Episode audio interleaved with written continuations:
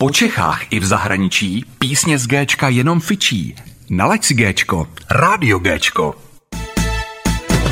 Host Rádia Géčko. Tam ve studiu Rádia Géčko zakladatele hudební agentury a record label Miloše Blaháčka. Ahoj Miloši. Ahoj Jirko, děkuji za pozvání. No, já děkuji, že jsi moje pozvání přijal. Já se k tomu teď tady právě dostanu. Není žádný tajemství, že spolu už skoro rok spolupracujeme a jsem za to velmi rád. Ještě moc děkuji, že jsi přijal mé pozvání do studia a musím říct, že už se domluváme hodně dlouho. Tak to, to bylo hned na začátek, že jsme se o tom bavili. A, a teď prosím tě, teď k tobě spíš. Vím, že jsi od dětství muzikant a v 15 letech si začal hrát na bicí. Prozeď nám něco víc o sobě. Určitě no, tak to, to, to se zhrnul pěkně, je pravda, jak se fakt jako hodně dlouho o tom bavíme a domluváme. A přitom jsme dneska zjistili, že bydlíme tady kousek od Kousek sebe, od že? sebe.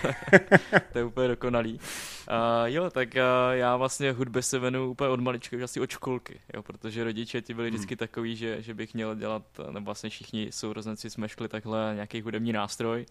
Mně to nějakým způsobem šlo, takže mě u toho drželi jednu dobu i trošičku jako proti mé vůli, protože uh, já jsem hrál vlastně pak na trumpetu a teď na ty různý jako žestový nástroje a to mě až tolik jako netáhlo, bych řekl. A potom právě přišel ten zlom někdy, já nevím, jestli to bylo 14-15 let a jsem začal právě poslouchat taky ten rockový věci, metalové věci. Já si ještě pamatuju, já jsem se vždycky díval na ten pořád na ČT, uh, vlastně jak byl Pomeranč vždycky, tak tam právě byly taky ty první metalové věci tady v Česku, že jo.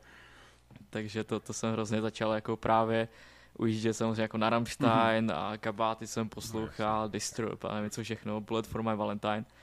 A říkal jsem si prostě, já bych chtěl hrát jako taky v kapele, že a teď v kapele každý hraje na tu kytaru, prostě já jsem říkal, nebudu jako každý druhý tady na kytaru, že jo. Tak jsem si prostě vybral ten nej, nejvíc jako náročný, těžký nástroj, prostě, který nikde jako neschová, jak musíš to furt tahat a skládat. A Škopky. to přesně tak bicí, no. A to, to, to, si jako pamatuju, že byl tak jako rozhovor s rodičem, protože oni se báli, že prostě se koupí, že jo, drahý velký bicí a já na to nebudu hrát. Ale měli jsme nějaký kontakt, ještě když táta kdysi, kdysi hrál nějaké takové té zábavové prostě Mhm. mm-hmm. venkovské kapele, tak vlastně ten jejich bubeník se jako ozval, že má nějaký jako na prodej takový dobrý na začátek a vlastně jak jsme to koupili, tak jsem se od nich nehnul, takže jsem mm-hmm. každý, každý den do toho hrál. Takže sestry ty mě nenáviděly ještě víc než předtím, že jo? To, ale Ono je pravda, že jako škopky jsou něco jiného, než když si umeš kytaru, že jo? To, Jo, to no dokáže to- sladit, ale bicí No to... jasný, jo, no, takže je, to, se, to jsme té době měli vlastně v obýváku, pak se to přesunulo sestře do pokoje, když už se pak jako stěhovala a, a no asi od té doby jsem se jako od nich jako nehnul, to jsem prostě hrál pořád, hned jsem si našel kapelu, protože to je jako nejrychlejší progres, když si prostě člověk najde někoho, s kým hraje, Mhm. Takže jsem se hnedka začal učit písničky, začal jsem těma Rammsteinama, který jsem jako zbožňoval a doteď je zbožňuju. A mimochodem nový album za mě Mhm. skvělý, jo, takže, takže jsem prostě začal hrát různé písničky a vím, že kamarádi mě vždycky nutili do Metaliky, kterou já jsem až tolik neměl rád. A prostě takže Metallica, Rammstein, to jsem se zase prosadil já, prostě Mhm. kabáty a všechno takhle.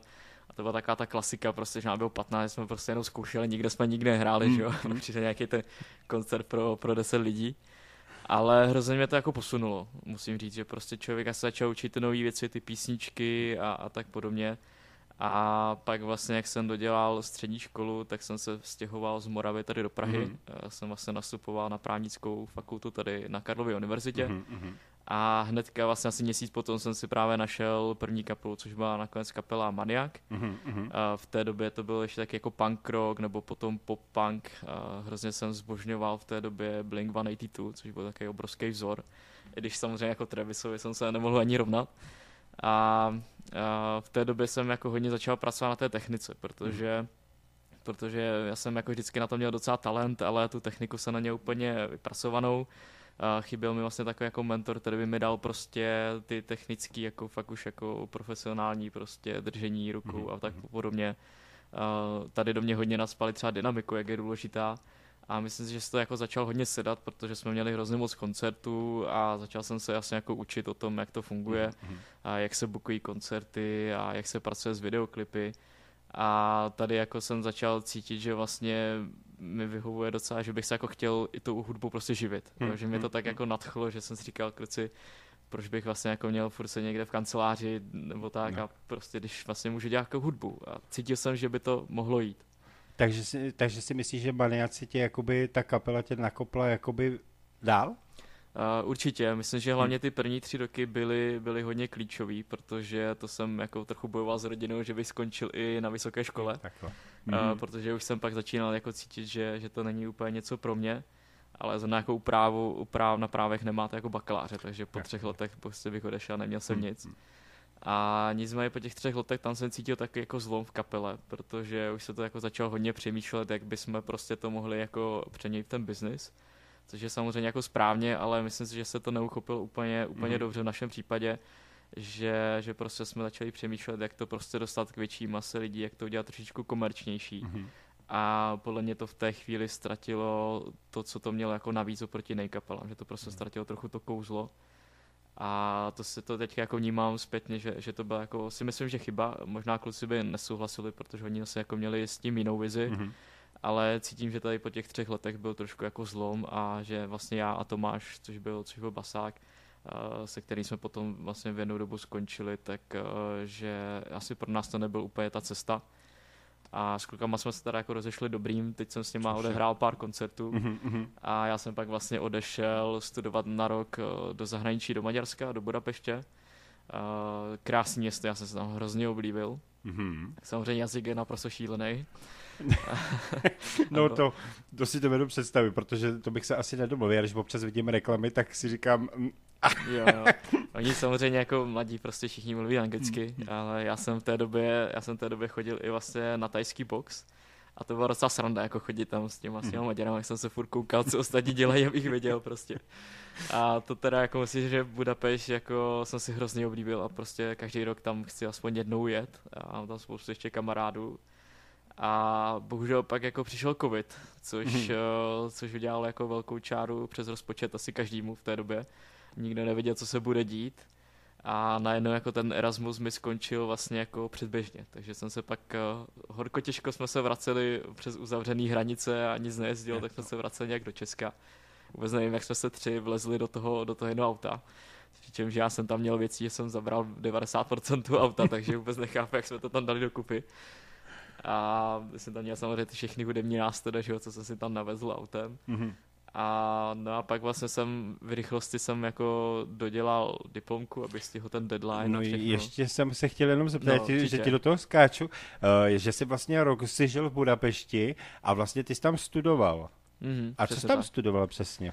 Jo, tam to bylo trošku specifický. Já jako právník, samozřejmě, když jdeš eh, jako právník mm-hmm. do mhm. zahraničí, tak je to takový, jako nechci říct zbytečný, že se to moc jako nemůžeš naučit, mm-hmm. kromě toho mezinárodního práva, protože každý stát to má prostě upravený jinak.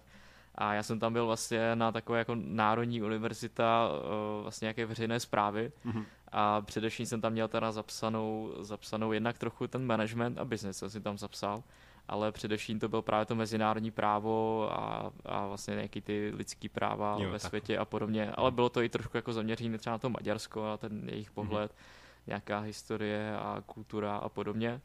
A musím říct, že teda ta škola byla fakt jako krásná, jo. protože tady v Praze, jak vlastně není nikde pořádný takový typický kampus, mm-hmm. tak tam právě, uh, tam to právě bylo vlastně na kraji města trošku, ale vlastně furt jako blízko centru a měli tam krásný park prostě s jezírkem uprostřed a vlastně ta škola je specifická tím, že tam hodně studují vlastně policajti a vojáci, mm-hmm. takže tam všichni vlastně furt chodí v těch uniformách a protože tam jsou ti policajti, tak tam měli dokonce stáje, takže tam měli koně.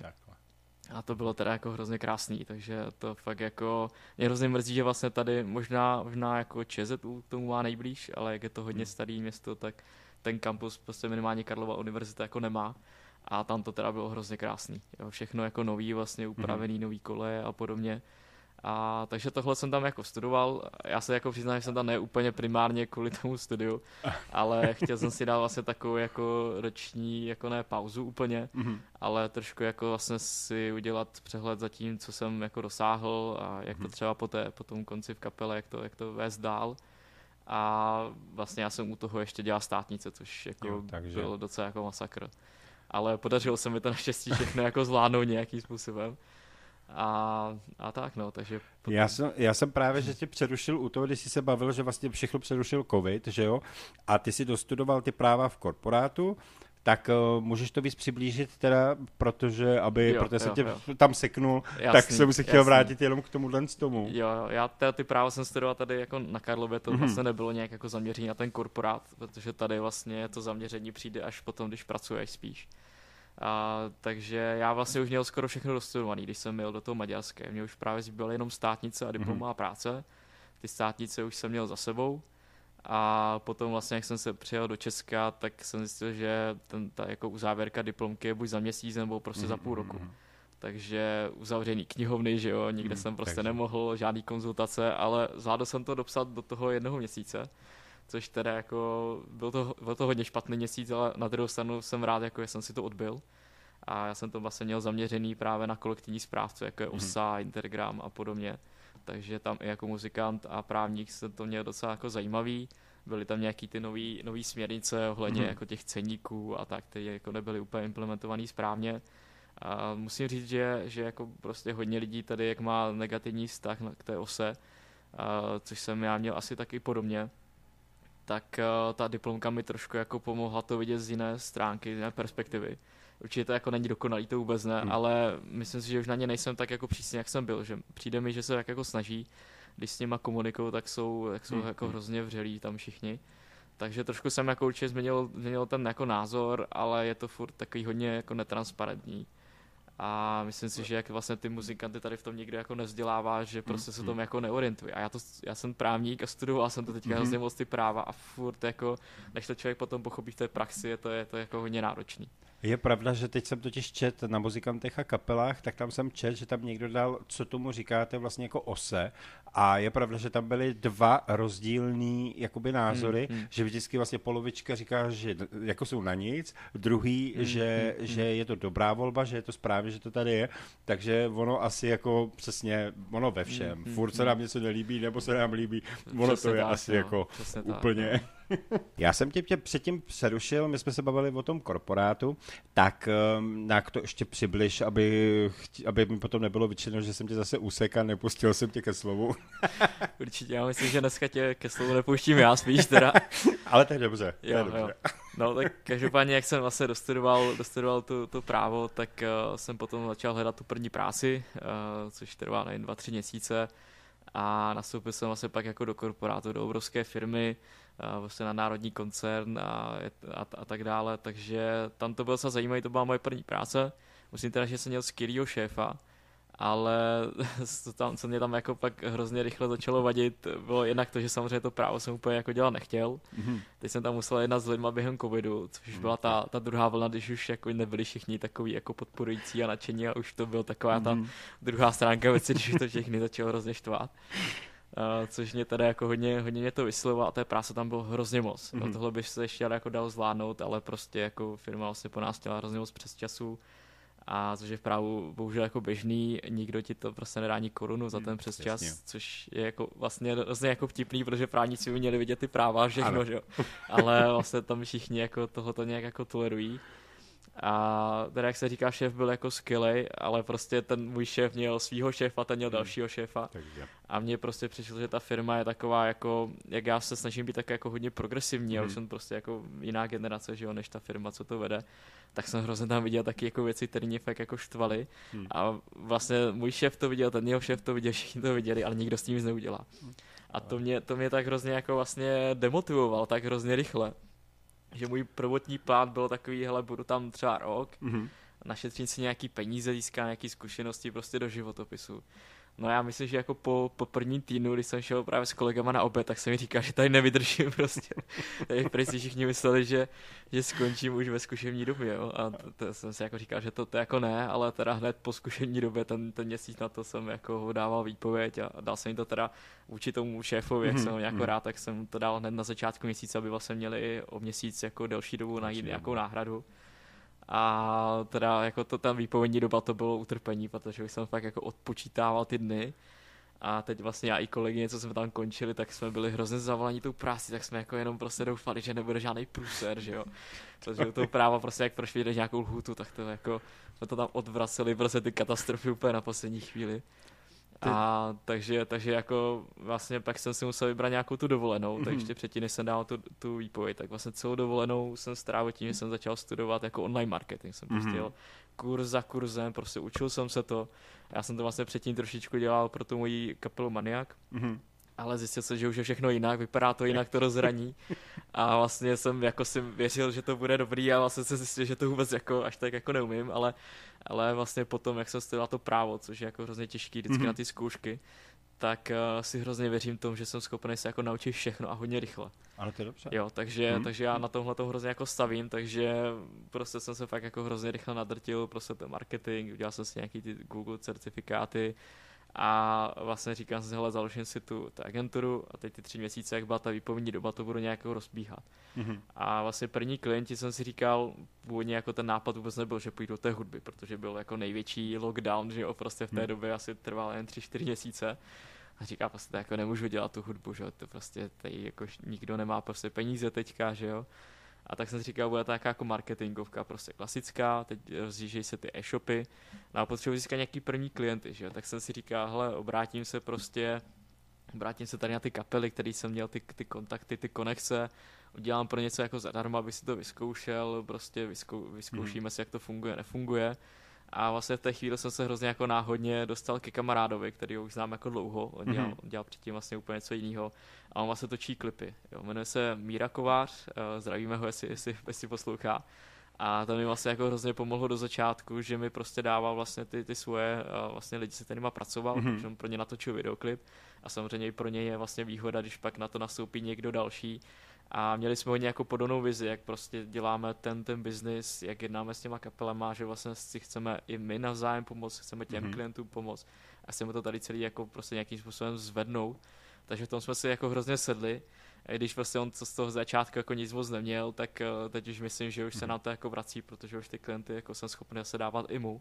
A hrozně, hrozně jako nám to tak v tomhle způsobu jako sedlo udělali jsme nějaký první jako podcast společný a podobně a on mi naopak jako říkal, že má mít tohletou cestou, že prostě ty kapely i přes ten covid, že se furt točili ty klipy hmm, a že hmm. právě naopak všechno bude online prostě teďka. Je to tak, no. A jako měl pravdu, protože prostě ten online svět je jako fakt teďka naprosto klíčový. I když teda musím ti skočit, že musím říct, že teda v kapely, který jsem třeba i tady měl ve studiu hmm. a bavili jsme se o tom, tak nikdo by nechtěl hrát takhle online. No, to že je... všichni mají rádi prostě ty plný sály, nebo prostě i když hmm. jsi venku a hmm, přijde hmm, tam hmm. pár, ale že ty online jakoby přenosy prostě, mm, že to prostě nemělo, že občas prostě, ano, mají tam třeba 40 lidí, ale není to takový jako protože nevíš, že jo? jo, jo. Jako přece jenom na koncertě tě aspoň ty fanouškové podpoří. Takže jako mm, i když ono ten online prostě začíná všude po, po celém tom, no. To... Já jsem tě asi přerušil, jo, ano. Jo, ne, ne, to, to s tebou jako 100% souhlasím, že ty koncerty jsou hmm. prostě jako nenahraditelný. Jo, dokud možná nepřijde něco jako, že prostě ano. bude virtuální realita. Jako a vlastně, začala. Jo, jo. teď začala vlastně jo, tu, jo, jo, no, no, no. tu realitu trošku to jinou. Je, to je no. jako možný, že tohle se třeba hmm. jako změní, ale jako tohle to určitě souhlasím, že ten online spíš já to hmm. beru jako ten prostředek, jak komunikovat s těma fanouškama, ale ty jo. koncerty, já bych to nechtěl nahradit. Hmm. Hmm protože bylo vidět, že se to vlastně jako zkoušelo, byla to taková jediná alternativa, ale ty lidi to až tolik jako nebavilo. Ne, opravdu jo, ne. určitě něco jiného, když prostě fakt jako máte skvělý velký koncert, ten je třeba nahraný a ten mm-hmm. mhm. potom jako někdo prostě ano. přehrává to určitě. A to mě třeba jako hrozně bavilo na TV Rebel, když vlastně mm-hmm. začínali, tak vždycky ano. každý večer to tam měli. A hrozně mě to bavilo, nevím, proč to vlastně jako teďka už tam ne, není, nebo už jsem to teda nějakou dobu nesledoval. Ono se asi plno věcí mění. Je, jako, to, je, to, je to možný, je no. to... možná jsem byl jeden z mála, kdo, kdo to sledoval. Jo ale souhlasím, že ty koncerty jsou jako nenahraditelný. Aspoň pro, pro mě jako muzikanta i pro mě jako diváka. Eh, tím pádem vlastně ty už to tady i naznačil, že si se učil vlastně online marketing, založil si si agenturu, ze které se posledně stala hudební agentura uh, a record label. Ale tohle bych asi více přiblížil. Určitě. Protože bych to asi rozebral jako, že vůbec jak si se k tomu, vůbec jako ten nápad si už jo, jakoby jo. nějaký řek, ale... Jo, já samozřejmě jako vždycky jsem přemýšlel o tom, že bych měl prostě ten record label nebo to, hmm. to vydavatelství. Uh, protože já vlastně, když jsem byl v té kapele, tak uh, v to, u těch maniak jsem se ještě tak tolik jako v tomhle směru asi neprojevoval, uh, protože jsem byl prostě jako mladý kluk, mladý student a už tam pak bylo takhle v tomhle směru jako zajetý. Ale já jinak jako v sobě vždycky cítil, že jsem jako schopný vlastně nějak jako něco prostě jako organizovat, dělat ten management. Mm-hmm. Já prostě zatím jako nemám moc zkušeností s tím třeba skládání té hudby, ale zase naopak vím, že prostě uh, to, tady jako takových kreativních lidí je hodně, ale zase mají hrozný právě problém uh, prostě plánovat, vymýšlet tu strategii a vlastně celý to jako zorganizovat. Takže proto já jsem tohle jako vždycky měl takový nápad, ale říkám si prostě možná po covidu, že bych to třeba rozjel. A takhle vlastně jsem tomu tak nějak přišel z toho důvodu, že vlastně mm-hmm. to mhm. tady v Česku dělá tak málo lidí. A tak vlastně, jak jsem začal jako nabízet ty první, první ty, ty klienty jsem získával, tak to mělo takovou odezvu, že jsem mhm. se vlastně jako nedostal k tomu, že bych rozdělil tu klasickou marketingovku mm-hmm. a mhm. dělal nějaký, nějaký jiný obory.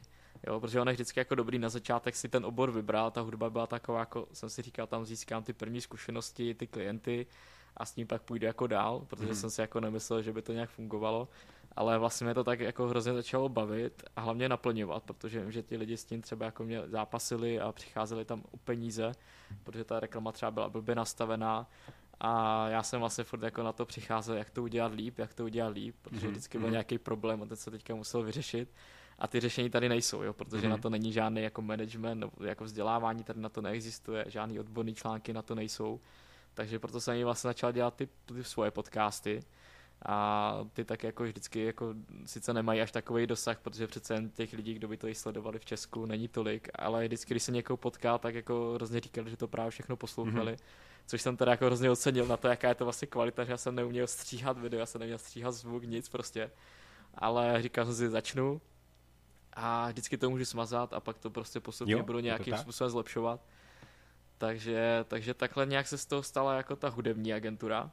A hrozně jsem chtěl jako rozjet i u toho vlastně booking a dělat spoustu věcí, mm-hmm. ale dneska jako vidím, že jsem to chtěl udělat hrozně moc najednou. Takže teď naopak jsem to trošku jako se stáhl víc mm-hmm. směrem to jako marketingu, který teďka i vlastně rozjíždím jako jednak pro ty kapely, to jsem to dělal jako doteď, tak jednak vlastně bych to teďka chtěl spolupracovat i s těma uh, jinýma agenturama mm-hmm. nebo mhm. labelama. A teďka budeme dělat nějaký první spolupráce s festivalem, abychom jim vlastně pomohli mm-hmm. uh, vlastně s předprodejem stupenek. A tím pádem, když vlastně přijde už ten koncert, tak uh, oni už jako nejsou, nejsou v tom takovým jako riskantním postavení. Mm-hmm což se mi jako hodně líbí, protože furt jako s tím málo lidí umí pracovat, takže teďka jako zase není tady na to prostě ten ekosystém jako vytvořený. O čemž bylo i spousta vlastně konferencí, které jsem se zúčastnil, kde to jako teďka byly hodně ty konference zaměřené na tu střední a východní Evropu. Mm-hmm. A vlastně když to jako porovnám, tady jsou taky tři jako proudy mi přijde. Vlastně to jako to Německo, a tady ty, ty rozvinuté země na západě, tam už to prostě tak. funguje a tam prostě neexistuje, že by už nějaká i menší kapela mm-hmm. neměla třeba ten label nebo no, agenturu. A tam se prostě jako bez té agentury nikdo moc jako ne, nedokáže prosadit. Tady v Česku je vlastně pár těch manažerů a těch kapel, který to tak nějak jsou takový, že dělají u toho víc věcí mm-hmm. a jeden člověk dělá práci za pět lidí. Ale jde to směrem do toho Německa, trochu se tady začíná jako prostě profesionalizovat. A pak vlastně ten východ Evropy a tam je to prostě, tam prostě to nedělá skoro nikdo, nikdo to neumí, takže jako tady jsou taky tři jako proudy, ale jde vidět i třeba vlastně, když jsem já začínal, tak vím, že tady bylo pár takových agentur, to dělali, mhm. dělali to, co dělám já a teď vlastně pořád objevují nějaký nový, že mi vždycky napíše nějaká kapela, že oslovil někdo jiný. Ano. A takže vlastně jako jsem rád, že se to trošku jako rozjíždí a samozřejmě všichni jsou taky trošku jako upatrní, protože je tady jako jsou samozřejmě známý případy, kdy prostě se někdo vydával z nějakého manažera, agenturu a zrábil peníze a, a, odešel. Jo. Takže, takže já jsem rád, že už se mi podařilo překlenout ten prvotní hmm. takový, jako kdy si lidi byli nejistí o tom, co děláme, jestli jsme hmm. úspěšní. A cítil jsem, že to přišlo zhruba po tom půl roce, kdy vlastně přišlo to září a začalo se vydávat hodně videoklipů, tak jsem měl takový jako největší potom zakázky, který jsem vlastně jako už jsem byl trošičku jako zoufalý, jestli to zvládnu, hmm. nebo, nebo jestli mám končit a hledat si zase práci. A pak nebo přišly jako dvě velké zakázky po sobě, které mi dělaly vlastně víc než jako ten předchozí půl rok a věděl jsem, že už se prostě dostanu jako zase dál. A najednou se začal hrozně jako nabalovat. hmm A to byl jako hrozně jako klíčový zlomový moment. A vlastně od té doby já už jsem ani jako nemusel až moc jako ty, ty partnery nebo ty nové spolupráce jako vyhledávat jenom jsem se prostě zaměřoval na to mm-hmm. budování toho svého brandu, furt se jako vzdělávám a vlastně teď už jako hodně lidí prostě chodí za mnou. Takže to září minulého roku byl obrovský jako zlomový okamžik pro mě. To je dobře. Ne, to jako je opravdu, to jako moc vám fandím, jako vůbec, nebo tobě jako respektive, jak to vedeš, tak to vedeš velmi dobře. Uh, I to, čím jsi si vším prošel, jakoby fakt, že prostě uh, studováním a různými tím, tak jako fakt klobouk dolů, jako opravdu děláš to dobře. No, děláš. Děkuju moc, děkuju moc a samozřejmě i díky tomu jsme se takhle svedli dohromady, takže takže jsem taky rád, že spolupracujeme takhle, dohro, takhle spolu a že dáváš vlastně šanci i těm, těm kapelám, který se prostě do těch Rádí. hit rádí, když to tak jako řeknu, se prostě nikdy nedostanou, pokud hmm. nebudou top 100, že jo. Je to, je to tak. No. Těch, ale... Za to já děkuju taky samozřejmě tobě. Takže si budeme jo. děkovat zase. Ideální. Tak... A my se teď dostáváme do současnosti, kdy se agentura rozrůstá o nové lidi, služby a kapely rozjíždíte vlastně e-shop pro kapely, který bude napojený na Spotify. A tohle bych chtěl zdůraznit, že jako jediný v České republice a jeden z mála na světě. Je to, to tak? je něco neskutečného, Je to ne? tak, řekl jsi to, řekl jsi to přesně. A já vlastně tady tu cestu Spotify jsem začal razit jako úplně od začátku, protože mě docela jako šokovalo, že když jsem začínal rozjíždět tu agenturu, tak s tím Spotify tady furt jako nikdo nepracoval. A já jsem to řešil třeba 5-6 let zpátky, když mm-hmm. jsem byl vlastně uh, v kapele Maniak. Mm-hmm. A tam samozřejmě, jako když hraješ v češtině ty písničky, tak máš jako omezenější ty možnosti. Mm. A což teďka uvidíme, jestli se nám to podaří uh, napravit, protože už máme nějaký první spolupráce jako nejdřív s takovými jako většími kapelami mm-hmm. tady už v České republice protože ten trh je prostě jako omezený a ten způsob, kterým jako já dělám, který považuji jako za nejlepší, tak je vždycky jako lepší, když se můžeme vlastně cítit na ten třeba celý svět. Určitě. A jak říkáš, ten, ten e-shop, na ten, na ten jsem teďka jako hrozně natěšený, že to je asi jako hmm. nový hmm. takový projekt. A vlastně Spotify není dlouho spustil úplnou jako novinku, že ono, ono mělo už nějakou integraci s tím, s tím merchem už předtím, a fungovalo to vlastně přes jenom jednoho mm. jejich partnera, který jako hodně lidí na ně měl taký smíšený jako recenze, že prostě někdy to jako nedorazilo, nebo to trvalo hrozně a podobně. A teďka vlastně zprovoznili jakoby situaci, kdy si to každý může dělat jakoby ve svým, mm-hmm. ale problém je, že samozřejmě stojí to hodně jako času a práce ten e-shop se jako vybudovat a postavit. Plus uh, jsou tam docela vysoký jako měsíční náklady, což pro průměrnou jako kapelu se to prostě nevyplatí. Mm-hmm. Jo, takže já jsem měl takový nápad, že proč, prostě, proč, proč neudělat vlastně jedno, jeden tak jako marketplace prostě pro všechny ty kapely. Čím se jako vyřeší to, že ty náklady budou nižší, ten e-shop už bude v provozu a budeme ho provozovat my a samozřejmě bude tam i větší jako návštěvnost, protože těch kapel tam může být prostě de facto jako nekonečný množství. Hmm, hmm, hmm. Jo, respektive, myslím, že Spotify to má omezený na nějakých, já nevím, 80-90 zatím, no, což doufám, to. že v momentě, kdy se tam dostane, tak se s náma začnou bavit, že bychom to jako mohli rozšířit. Uvidíme, uvidíme. Uh, jaký, jaký tam Takže budou... teď jich máte 89, je to tak? de, de facto ten e-shop je teďka už vlastně, já jsem to ještě ani vlastně pořádně nezazdílel, protože jsem tam chtěl teďka dostat ty první kapely a už to mám jako otestovaný, mm. už je to prostě venku. A i když jsem to ještě vlastně jako nezazdíl, tak už jsme tam měli první prodej, což je hrozně jako teda potěšilo a překvapilo, mm. jak si to někdo našel, takže doufám, že to bude úspěšný. A teď už vlastně tuhle chvíli tam přidáváme první kapely a já mám vlastně v plánu, on se to jmenuje Merge Zone mm-hmm. a vlastně ten plán je, aby tam nebyla jenom třeba hudba, ale chtěl bych tam dát třeba věci z, z počítačových her, a aby tam prostě mohli mít třeba merch nějaký influenceři a youtubeři a podobně. Takže uvidíme, kam se to vlastně až může jako rozrůst, protože mm-hmm. vlastně to si ze mě dělala uh, vlastně ten, ten můj partner, který teďka bude spolupracovat na tom e-shopu, tak si ze mě dělala hrozně srandu, že já jsem to ještě vlastně jako vůbec s tím nezačal pracovat, už tady mám nějaký výhled na 10 let, kam to dostaneme. Okay. takže, takže ta, ta, ta, se jako smáhla tak uvidíme, kam, kam se to dostane. A každopádně ten e-shop už funguje a myslím si, že je to hrozně zajímavý i mimo to Spotify, mm-hmm. bude to teda i na Google, na sociálních sítích, všude možně tak vlastně co se mi tam jako hrozně líbí je, že samozřejmě kapela, když se mít ten svůj merch, tak to prostě stojí třeba 15 tisíc vyrobit mm-hmm. nějaký prostě minimální náklad těch triček, ať to prostě není ten náklad na tričko úplně obrovský. A my tady vlastně jsme schopni to zajistit úplně celý online, že nám stačí poslat jenom grafiku. Mm-hmm. A vlastně to nestojí ani korunu, jo. Prostě my tam tu grafiku umístíme třeba na to tričko nebo mikinu a v momentě, až když si to někdo vlastně objedná, tak, eh, tak ten, to tričko třeba putuje prostě z továrny rovnou tomu člověkovi, co to mm. objednal, má to třeba za dva dny u sebe v ruce a je to, musím říct, že to je takový kvalitní, jako příjemný tričko, teďka mám vlastně dneska, dneska na sobě. A, a vlastně je to super, že i vlastně při jednou objednání eh, vlastně tu kapelu jako to nestojí moc a ta mm. marže není zase tak jako o tolik jiná A tohle se mi jako líbí, to je podle mě jako ideální právě pro ty menší kapely, ty prostě ví, že, že by jim to tam leželo prostě na skladě Mm, mm, někdy mm. 3-4 roky a neví, jestli to prodají. Tak tohle je úplně ideální možnost. A naopak pro ty větší kapely, ty už ten merch mají, tak my to vlastně jenom propojíme jako elektronicky. Mhm. Když přijde ta objednávka, tak to funguje trošku podobně jako vlastně Amazon, že já vlastně přeposílám ty údaje té kapele a ona to vlastně vyplní sama od Mhm, sebe. Jo, takže myslím si, že to je docela jako unikátní projekt, uvidíme, jak se to bude rozrůstat. A samozřejmě v momentě, kdy, kdyby to nabralo nějaký obrátky, tak bych to chtěl pak řešit, jak to má třeba jako Metal Shopy, by jsme Mhm. prostě měli nejdřív nějaký jako sklad tady v Praze a ty kapely mi vždycky poskytly x kusů a Mhm. my jsme to pak jako Že- posílali z jednoho místa.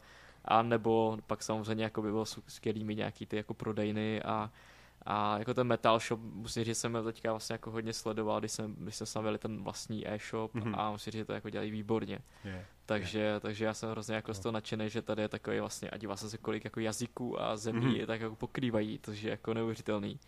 No. Takže, takže to jsem jako rád, že, že tady v Česku jako prostě jde vidět, že jsou úspěšní jako Ne, jako- podnikatele a jako lidi, kteří to dělají výborně.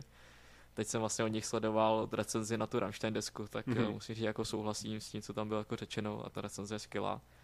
Takže jako Metal Shop je pro mě jako velkým vzorem tohle, to musím říct. Ne, to jako musím říct, že i jako samozřejmě, když hledáš cokoliv a pak chceš boty nebo tohle, to, tak to tam je přehledný, mají to fakt všechno jako Mm, dobře mm, dělaný a to, což klobouk dolů, no a u tebe musím říct, že jako opravdu uh, ta práce za tebou bude vidět. Počkej to, jednou budeš, dostaneš síň slávy, tyjo, jako, za to, co jsi všechno vybudoval. To, to, to nevězí, to samozřejmě jako hezky, ale jak říkám, no já vždycky ty, ty jako plány a ty ambice jsou jako obrovský, ale Hmm. samozřejmě já jsem člověk, který právě jako moc nepracoval v nějaké té třeba marketingové agentuře nebo firmě, No, takže se to všechno jako učím a musel No. jsem se hrozně moc učit teď jako o biznise. Hm.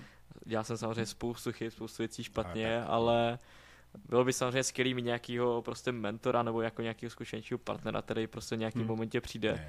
Ale já, vě, já prostě vím, že jednu dobu on přijde, Ano. že někdo takový se naskytne, jenom prostě člověk musí fakt jako pracovat a jít si za tím, za tím co chce dosáhnout. Ano. Protože bez A- toho, když zůstaneš stát, tak nic Přesně. nepůjde samo. Přesně, Že jo. přesně. Jo. Takže jako v tomhle tom prostě fakt klobouk dolů před tebou. Takže vůbec. určitě, určitě plány jsou obrovský a prostě doufám, že doufám, že třeba tady budeme hrát nějakou jako větší roli potom na té české nebo i možná mezinárodní hudební scéně.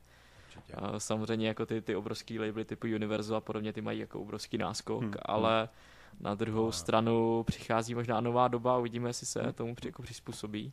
Případně, jestli se tomu přizpůsobíme my potom. Já si myslím, že jo. Že, to, že už to chce změnu. Jako chce to změnu jako celkovou, protože uh, nebudeme to rozebírat. Nemá to smysl. To, to bychom se dostali potom někam jinam. Ale určitě. Uh, prosím tě, tvoje agentura je také expert na YouTube, Spotify, TikTok, Facebook, Instagram. Přibliž více posluchačům. Eh, Určitě řekl si, řekl si vlastně všechny ty platformy, na které se zaměřujeme. A samozřejmě vždycky, když, když se řekne třeba zvláště ten, ten TikTok, tak, Mhm. eh, tak všichni jsou z toho hrozně jako na nervy, že budu nutit prostě dělat nějaký ty tanečky a podobné věci. A vlastně oni to s tím jako lidi mají zafixovaný, ale ten TikTok už je úplně, ale úplně něco jiného. A má to No. vlastně skoro 2 miliony lidí jenom v České republice. Jo, takže už fakt jako se to dostalo na obrovský číslo. A vlastně všechno, co bylo dřív na YouTube, tak je teďka na TikToku. A vlastně i YouTube, i Instagram, i Facebook vlastně ten TikTok skopírovali, protože to byl takový jako obrovský Mhm. game changer, že se tomu prostě museli jako přizpůsobit. Takže já vlastně tady ty všechny platformy prostě říkám, hele, jako ty fotky už dneska jako moc nefrčí.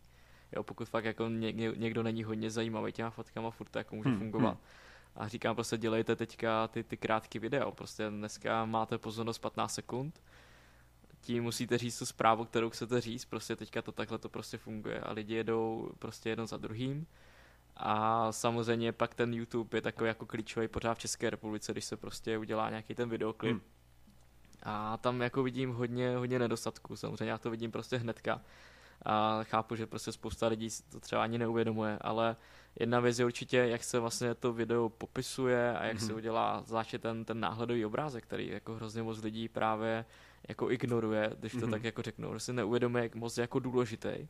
A tam jde, tam jde vidět podle mě jako hned první obrovský rozdíl, jestli to někdo dělá prostě jako plánovaně profi, anebo ne. Jo, většina lidí to prostě nechá tak, jak to tam prostě nabídne YouTube a to si myslím, že je jako první velká chyba. Druhá velká chyba jsou ty popisky, protože Mhm. někdy nejsou úplný, a není tam vlastně to, co bych chtěl jako dohledat. Takže prostě všude dávejte odkazy prostě na Facebooku, na Instagramu. Já se, já se prostě potřebuju, když jsem fanoušek, tak já potřebuji prostě jedním kliknutím se dostat ano. všude, kam chci. Jo. A hodněkrát, když jsem třeba na Facebooku, tak nejsem schopný vůbec dohledat nějakou hudbu. Hmm. A to jsem fakt člověk, kdo, je, kdo vlastně chce tu kapelu skautovat a snažím se o to. Hmm. Jo, když jsem nějaký fanoušek, tak prostě já to zdám za pět vteřin, se tam nenajdu prostě. To, to Takže chápu. Takže my pak vlastně navíc děláme nějaké vlastně nastavení, aby se ty videa zobrazovaly víc jako organicky ve mhm. vyhledávání a podobně. No a pak samozřejmě jako největší věc, co děláme jako nejčastěji, jsou ty reklamy.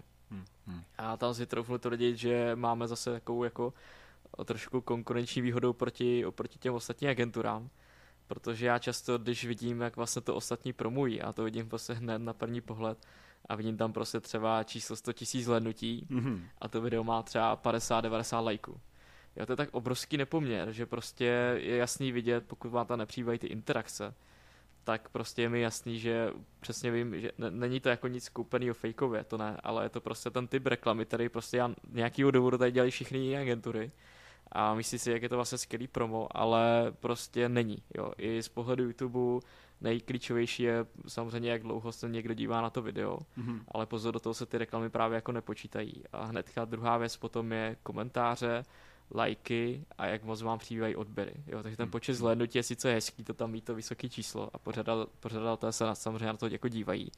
Ale jakmile to nesedí prostě s tím počtem těch hmm, lajků, komentářů, tak je hnedka každému jasný, že tam bylo prostě tady tohleto promo. A my právě, já jsem tohleto samozřejmě taky, když jsem začínal, tak se mi to dělo. A furt jsem se snažil jako přijít na to, jak to udělat jinak. Mm-hmm. Což si myslím, že se nám teďka jako povedlo. Jo? Není to samozřejmě vždycky zaručený, protože pořád jsou to skuteční lidi, a musíte mít kvalitní obsah, eh, který, který se prostě potká s tím cílení toho publika. Hmm. Takže pořád jako nejsem schopný říct, ale bude to mít tolik a tolik odběrů, to, to prostě jako neexistuje. Ale daří se nám jako pravidelně právě to získávat. To je přesně to, jak pak vy rostete. Jo. Pokud furt máte 100 000 zhlédnutí a nepřijde vám ani jeden odběratel, jo, tak prostě vy jste furt na vodě nula a furt to budete prostě dotovat. Hmm, jo. Hmm, Ale hmm. když vám prostě přibude za propagaci klipu prostě 500 odběratelů třeba, hmm, tak. což se nám jako i povedlo docela s malým rozpočtem, když si to fakt jako sedl ten videoklip, hmm. tak prostě samozřejmě další klip máte prostě potenciál dostat se o 500, 500 lidí víc jako zdarma. Jo, a to je, to je podle mě jako to hrozně hmm, klíčový, jo, ne, nejenom ty čísla, a to samé platí i pro to Spotify. Jo, tam prostě, tam si trochu tvrdit, že tak v České republice tomu Spotify jako fakt do detailu rozumí jenom pár lidí tady. Hmm. A já jsem možná... Se já taky. No, jo. já jsem možná vlastně tady jeden z mála, kdo fakt jako na to dělá i jeden jako specifický typ jako reklam, že mm-hmm. prostě nej, nejvíc jako využívám Facebook a Instagram. A spousta lidí furt jako vidí ty playlisty, jako ten, ten hmm, cíl, jak se hmm. dostat nejvíc lidem. Což ty playlisty mám samozřejmě dají hrozně moc jako těch poslechů, což je hmm, samozřejmě hmm. skvělý. Ale já pak třeba kolikrát jako vidím právě na lidi, co se zaměřují jenom na ty playlisty, hmm. tak už jsem viděl umělce, prostě, který dělal takovou jako vlastně piano skladbu a měl asi 600 tisíc posluchačů za měsíc, jo, hmm. obrovský hmm. číslo, který už mají fakt jako jedny z největších jmén. A já pak vlastně, když jsem si jel dolů a podíval jsem se na ty informace, tak jsem viděl, že má asi 1200 sledujících. Hmm. Jo, což, je, což je 0,0 nic procent a mhm. vlastně vůbec to nedává zase jako smysl. No, jasně. Jo, takže já jsem se s ním hmm. psal a on jako byl hrozně překvapený, co bych mu asi jako mohl nabídnout. Jo. Ale já jsem mu říkal, ale ty prostě ty, když půjdeš na koncert, tak nikdo z těch 600 lidí ani neví, že existuješ, protože ho má právě někdo v tom playlistu. Mm-hmm. Ale člověk si ten playlist pustí prostě na pozadí a vlastně ani neví, co mu tam hraje. Jasně. Hmm. Jo, takže to vidím, že prostě ty playlisty, jako, je to samozřejmě zajímavá cesta, pokud, pokud se vám to tam daří dostávat, ale hrozně zase důležitý, prostě to, vidíte to i od těch statistik Spotify, co vám vždycky říká, počet prostě uložení skladby na ten počet streamů, hmm. zásadní věc. Samozřejmě druhá věc, jestli ty lidi vlastně to poslouchají až do konce, nebo jestli to v tom playlistu přeskakují. A pak samozřejmě, jestli si to oni ukládají do těch svých knihoven, do těch playlistů. Jo. Tohle jsou vlastně ty, ty všechny faktory, které je třeba brát prostě v kontextu. Mm-hmm. A my právě, když děláme ty reklamy, tak si se tam jako není až takový počet těch streamů, když on vlastně jako časem přijde, protože se začnou aktivovat ty algoritmy. A my máme třeba 30-40% jako vlastně míru uložení těch písniček. Já to jsou tam vlastně zapo- započítaní i ti posluchači, co už to třeba měli uložený. Mm-hmm. Takže to si myslím, že jako obrovský, obrovský jako číslo a právě takhle přesně nám roste ta fanbase. A vidím, že třeba u některých jako umělců prostě nám to třeba roste 200 jako z nových sledujících za měsíc, což je jako skvělý, hmm. když to, to přepočítám na ten, na ten poměr, kolik do toho vlastně jako investujeme. Jo, takže playlisty určitě ano, ale nemyslím si, že to je jediná cesta vždycky jako s mírou. Hmm. A právě zaměřoval bych se určitě na to budování komunity. A nedílo jsem slyšel hrozně zajímavý citát, který je přesně, přesně to, co se snažím jako vždycky všem vysvětlit. A teď to přesně jako jsem to zaznamenal, jak to někdo přesně pojmenoval. Prostě dělejte to, co sto lidí naprosto jako zbožňuje a miluje, mm-hmm. a ne to, co deset tisíc lidí tak nějak jako má rádo. A to si myslím, že je obrovský a takhle přesně těch 100 lidí nabalíte a těch 100 lidí nabalí dalších těch tisíc lidí prostě. Já teda musím říct, že mám teď hlavu jak, eh, jak eh, opravdu jako velkou, protože jako je to velmi zajímavý. Akorát, že prostě já to nestačím teď zpracovat. Jako ten, ten, ten rozhovor si budu muset pustit víceméně víckrát, abych vůbec něco pochopil. A to jsem na začátku chtěl říct, že mě tady chtěli navázat vždycky, jako abych šel, abych šel do, na TikTok, nebo TikTok, že jo? TikTok, TikTok. A já říkám, ne, tak tam mě nikdo nedostane. Ale no. ne. A tak, takhle jsem se přesně já cítil, když jsem začal studovat ten marketing a najednou jsem hmm. si uvědomil, že kolik toho jako všechno je. No. Já myslím, že prostě se naučím pár takových těch jako nastavení reklam. Jasně, a hotovo. A prostě ne každý týden furt já sleduju něco nového a furt se to jako nabaluje. A já si říkám, pane bože, já jsem člověk, který se zaměří jenom na tu malou úzkou část toho hudebního biznesu. A teďka tady jsou vlastně kapely, které prostě se snaží udělat všechno najednou. To je jako prostě nemožný, jo. Hmm. Ale, ale tak to přesně, a já musím, jako musím tě varovat před TikTokem. Já jsem prostě no. člověk, který sice se vlastně jako živí sociálníma sítěma, ale nikdy jsem je moc jako nepoužíval sám. Aha, ale TikTok to změnil a ta, to je hrozně nebezpečná platforma, kde no. fakt jsem schopný třeba zabít hodinu a půl času. Aha. Jo, hmm, prostě tak, jak jo. naučíš ty algoritmy, co máš rád, Aha. tak je to jako nebezpečný to zapínat. Takže vždycky si říkám, Aha. chci to zapnout nebo ne. A mě tam právě skáčou samý jako vlastně přednášky a tady ty motivační věci a marketingové věci a právě proto mě to hrozně zajímá, takže furt jedu dál a jedu dál a jedu dál. Tak. Jo, takže... Hmm, tak to si radši pouštět radši, radši to neinstaluj. Já si pozvu tebe a ty mi to všechno vysvětlíš, Dobře. tak to bude asi možná lepší. Tak a teď jsme úplně v současnosti a co vím, tak teď hraješ s kapelou Deloraine.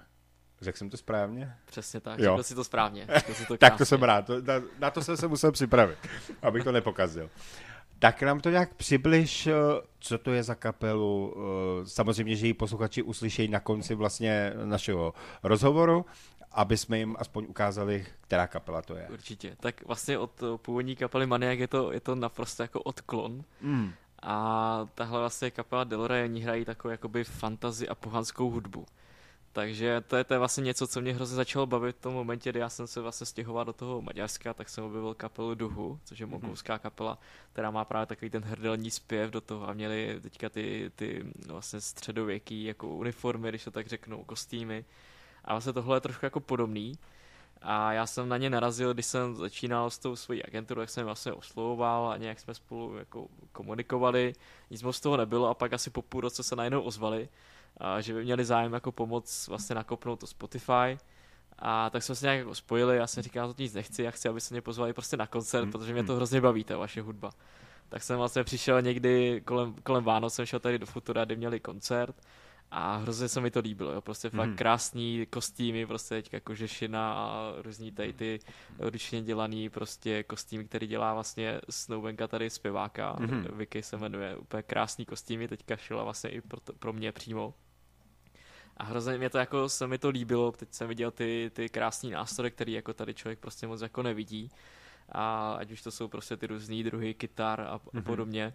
A měli tam i dokonce, dokonce taky to africký, zase jako nevím, jak se to jmenuje, bych to hrozně zkomil, ten název. Takový ta no. dlouhá, dlouhá taková ta trubka. No, no. Takže se mě poslouchají, tak, tak to schytám hned na další tak, tak to teď ani nenapadne jo, jo. mě, tyjo, no. no ne, tak, nebo, nebo tak, no. nebo tam měl dokonce taky ten roh, prostě, protože oni natáčeli vlastně mm. ten poslední klip, co teďka vyšel, tak... Eh, to tak, jsem chtěl říct, jo, že, jo. že jsem ho viděl a že vlastně natáčel se teď to pláš... Převážně v Norsku. V Norsku. Tak no, jsem no, si to no. pamatoval dobře, protože jsem to říkal. Nebylo to Finsko, ale Norsko, ano. Jo, a jo. fakt úžasný klip, musím fakt pochválit, jako fakt úžasný, no. Jo, tak to to moc krát děkujeme, hmm. já jsem se na tom ještě jako nepodílel až teďka vlastně jako marketingově a hrozně to jako mrzelo, když mi hmm. popisovali ty zážitky z toho Norska, hmm. no.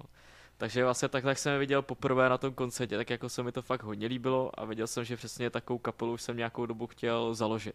A teďka samozřejmě jak na to, jo, protože to tak jako de facto okrajový žánr, že to tady jako nikdo nedělá a vlastně ani moc neumí tak jsem nějak jako nevěděl, jak k tomu jako přistoupit, zkoušel jsem jako oslovit pár lidí, ale nic z toho nebylo, tak jsem to jako nechával ležet A pak po koncertě jsem se samozřejmě bavil s kapelou a se všemi vlastně lidmi, co, co se kolem ní takhle jako motají a pomáhají mm. prostě. A nějak jsem jako zmínil, že právě mám takovýhle jako nápad taky jo, a přesně jsem měl i takovou docela jako vizi, že bych to chtěl udělat.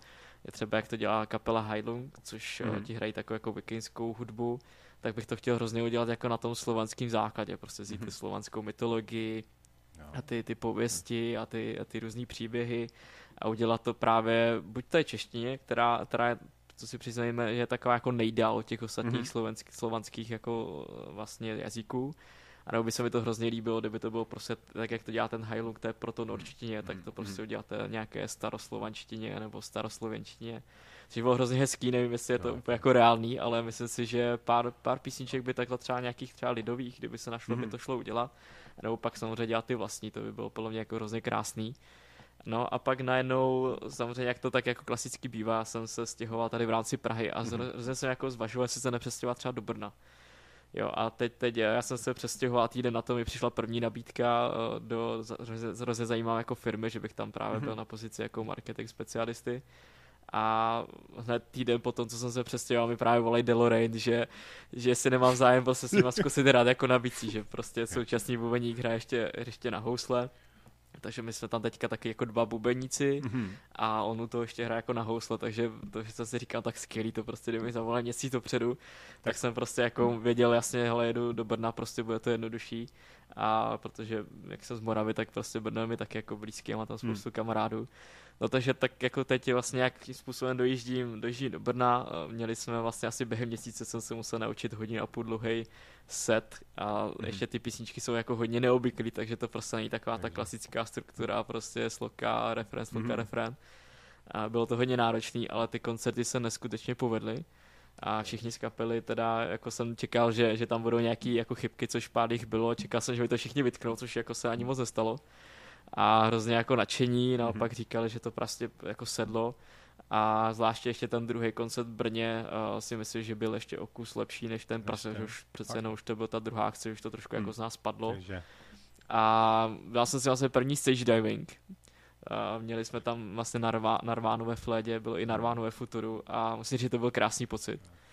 A teda musím říct, že takhle dlouho jsem se zase jako neužíval hraní na koncertě. Mm-hmm ta energie z těch lidí, kdy vlastně všichni, celý, celý jako publikum tam prostě přijde v těch kostýmech, těch vikingských hmm. kostýmech a fantazy, prostě elfí a nevím co všechno. Hmm. Takže já jako člověk, který vždycky ty kostýmy jako neuměl, tak jsem tam takový hrozně jako podoblečen, když to tak řeknu.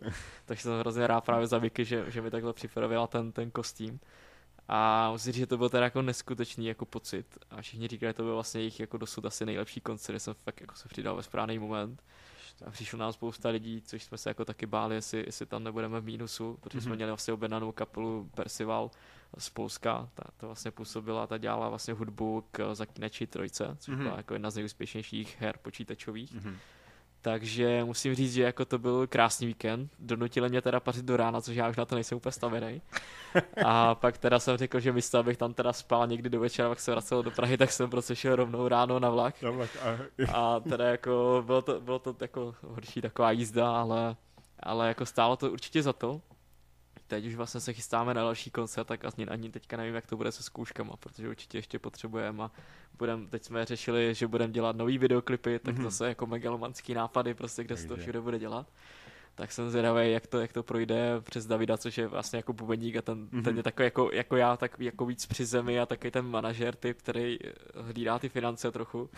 A pak jsou tady samozřejmě ty kreativní lidi, kteří dělají tu hudbu a mají ty obrovské nápady a musíme mm-hmm. to jako dát samozřejmě nějak jako dohromady. To by to. Ale, ale myslím si, že jako teď vlastně, jak jsem i přišel já do té kapely a mám teďka to zázemí toho labelu, té agentury, co Aha. jsem jako vytvořil, tak jako všichni trochu cítíme, že by to mohl být ten jako poslední jako dílek do té skládačky a že vlastně ta, ta infrastruktura, co jsem tady jako, nebo to zázemí, co jsem tady jako budoval nějakou dobu, tak to samozřejmě teďka mm-hmm. směřuju do té, do té kapely a ta kapela za to samozřejmě teďka jako nemusí platit, což, což ti ostatní jako musí vlastně za ty služby, abych já z toho nějak vyžil.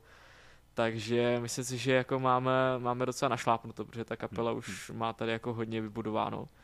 A prostě přišlo na ně tady za, za víkend prostě se se 800 platících lidí. Super. Takže, takže cítíme tady jako obrovskou šanci, chceme, chceme se dostat i do zahraničí, takže mm. asi příští destinace, kde se budeme snažit prorazit, bude určitě Polsko. Mm a máme teďka jako nějaký nápady, jak na to, takže uvidíme, uvidíme, jak se na to samozřejmě bude dařit a uvidíme, kam až to jako budeme schopni dotlačit, ale ty ambice jsou taky jako obrovský, takže... Ale jak já poslouchám vlastně už od začátku rozhovoru, tak vlastně kam ty přijdeš, tak se všechno daří.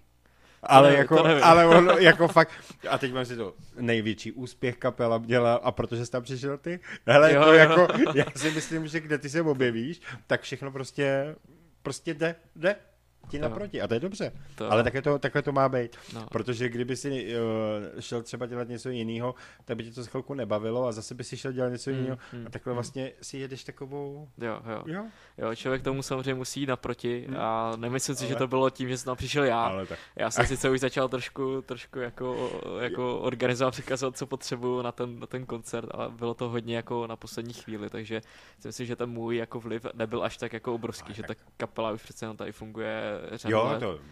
a ty koncerty byly skvěle organizovaný a prostě už, už jako to, to sedlo. Trošku jsme se báli, protože ta kapela tady hrála jako Hmm, víckrát po sobě v Praze a Brně. A teď vlastně se těšíme už jako na první festivaly a, a, a tak dále, takže, takže jsem hrozně jako rád a doufám, že se nám podaří i nějaký jako zahraniční tour teďka na podzim. A pravděpodobně jsme se bavili s nějakou právě polskou Mhm. kapelou, ale ono samozřejmě jako problém je, že tady jako není moc s kým hrát.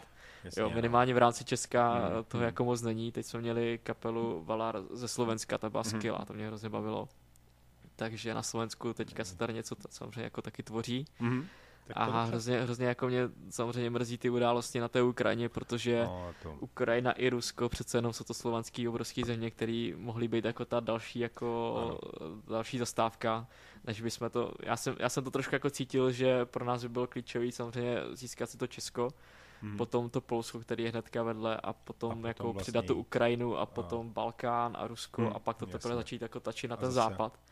Což jako teďka samozřejmě ta Ukrajina je hodně jako klíčový trh. A, Je, no. a co jsem slyšel, tak já už jsem tam měl nějaký kontakty a jako co jsem slyšel, tak ten hudební trh tam jako fungoval velmi dobře. Hm. A na těch konferencích jsem ty ukrajinské delegace viděl. Byli prostě, jako ty ukrajinský delegáti byli jako nejvíc schopní se někam Mhm. prostě dostat. Oni fakt jako byli hrozně, hrozně prostě fakt rozrazili všechny dveře, nechali všude vizitky a na všechny prostě zapůsobili. Ti to fakt jako uměli. To je něco, co já neumím. Já jsem na těch, na těch konferencích vždycky jako extrémně introvert a hrozně se do toho tlačím. Mhm. A pak jsem z toho týden prostě na prášky unavený z toho, že jsem se jako do těch interakcí musel takhle jako vložit. Takže jako musím říct, že ta Ukrajina to mě hrozně jako mrzí, doufám, že to tam co nejdřív skončí. No, už. A Už by bylo na čase. Bylo by na čase Jo, určitě, no. Opravdu, no. No Miloši, přiblížili jsme se k závěru našeho rozhovoru. Bylo to fakt skvělý. Co bys si chtěl závěrem zkázat nejen posluchačům, ale i interpretům či kapelám? Protože vlastně ty máš široký vlastně uh, jakoby náhled a vůbec uh, všechno, tak nejenom posluchačům, ale vlastně i těm interpretům a kapelám, no. Jo, určitě, hmm. určitě bych všem uh, rád zkázal a ať, ať si prostě vytyčí ty svoje cíle, ty svoje plány a určitě si zatím jděte. Je to, je to samozřejmě těžký si zatím jít, jít, protože je to náročný jak psychicky, tak fyzicky i finančně, ale, ale stojí to za to. Já si nedokážu představit, že bych teďka se zase vrátil do práce nebo s tím tím přestal. Mhm. Uh, nemusíte umět všechno hned, to možná, možná to občas ode mě zní, jakože vytýkám někomu úplný jakoby z mýho pohledu základy, který vy třeba jako o tom nevíte nebo to neděláte, ale jenom to ode mě tak zní, jo. Já, já možná to tak jako blbě podávám, prostě furt se učíte, kdybyste chtěli prostě všechno dělat dokonale, tak s tím nikdy nezačněte, takže lepší je prostě začít a furt se jako zlepšovat a učit se a zkuste si najít nějakého prostě mentora, někoho, kdo vám pomůže i s tím, s tím managementem, pokud se tam třeba cítíte, že vám to prostě nejde, nebo, nebo ten marketing, jo. Určitě se ne, neváhejte prostě obrátit i na nás. A já právě jed- jedna z těch věcí, proč to takhle dělám, proč mě to baví, je, že prostě chci tu českou hudební scénu prostě posunout dál Mhm. a chci, abyste uspěli, protože váš úspěch je můj úspěch a hrozně mě to jako naplňuje a těší. Takže jak říkám, prostě nevzdávat to, a je to těžký prostě prorazit, je to těžký pro všechny, ale jde to. Prostě když si zatím půjdete, tak to půjde. Teď se podívejte. Děláme to v jednom člověku a dokázali jsme to nemožný. Ale tak, to se nebudeme sch- chválit. Eh, Kapely jsou důležitý a tím vlastně od toho je tady Miloš, aby, aby vám všem pomohl. To je, je to tak, no. Budu se snažit, samozřejmě. Tak já ti strašně moc děkuju za to, že jsi si udělal čas a přišel na skvělý rozhovor, který mě fakt bavil a mohli bychom se tady bavit, myslím, že další ještě dvě hodiny, možná i díl. Uh, Věřím, že se setkáme znovu a přiblížíme víc kapelám a interpretům, jak dát o sobě vědět, což už si vlastně tady něco řekl. A já si myslím, že vlastně jakoby můžeme udělat i nějaký pořad, který vlastně jakoby bude přímo pro ty kapely. Hmm, hmm. Uh, pokud samozřejmě budeš chtít, protože tě nemůžu taky do něčeho nutit, jo. A já myslím, že tohle je asi ten závěr toho všeho, co bych měl na srdci, protože zase, aby jsme se tady neloučili zase dvě hodiny. Tak... je, je mi to jasný. Tak já jenom závěrem taky, taky že chci opravdu poděkovat za pozvání, jsem rád, že takhle spolu spolupracujeme a taky bych chtěl po, po, vlastně uh, poděkovat všem, kdo nás tady tak poslouchají a snad to mm-hmm. třeba aspoň jednomu člověku, pokud to dá nějaký směr Přesně. nebo nějakou odvahu do něčeho jít, tak, uh, tak to určitě za to stálo. Určitě. Já si myslím, že jo. Tak já ti přeju prostě, ať se ti dál daří, samozřejmě zůstaneme v kontaktu, kdyby cokoliv, že jo, samozřejmě, a posluchači se na tebe můžou obrátit, najdou tě na stránkách. Uh, uh, digiton.agency. Tak, to je to důležité, co jsem chtěl, aby si tak prostě Miloši, já ti strašně moc děkuju a těším se na další setkání a vlastně na celkovou naši spolupráci dál. Já taky. Měj se hezky, ahoj. Taky, ahoj. Rozhovor Rádia Géčko. Kdo chce dobré písně znát, naladí si Géčko rád.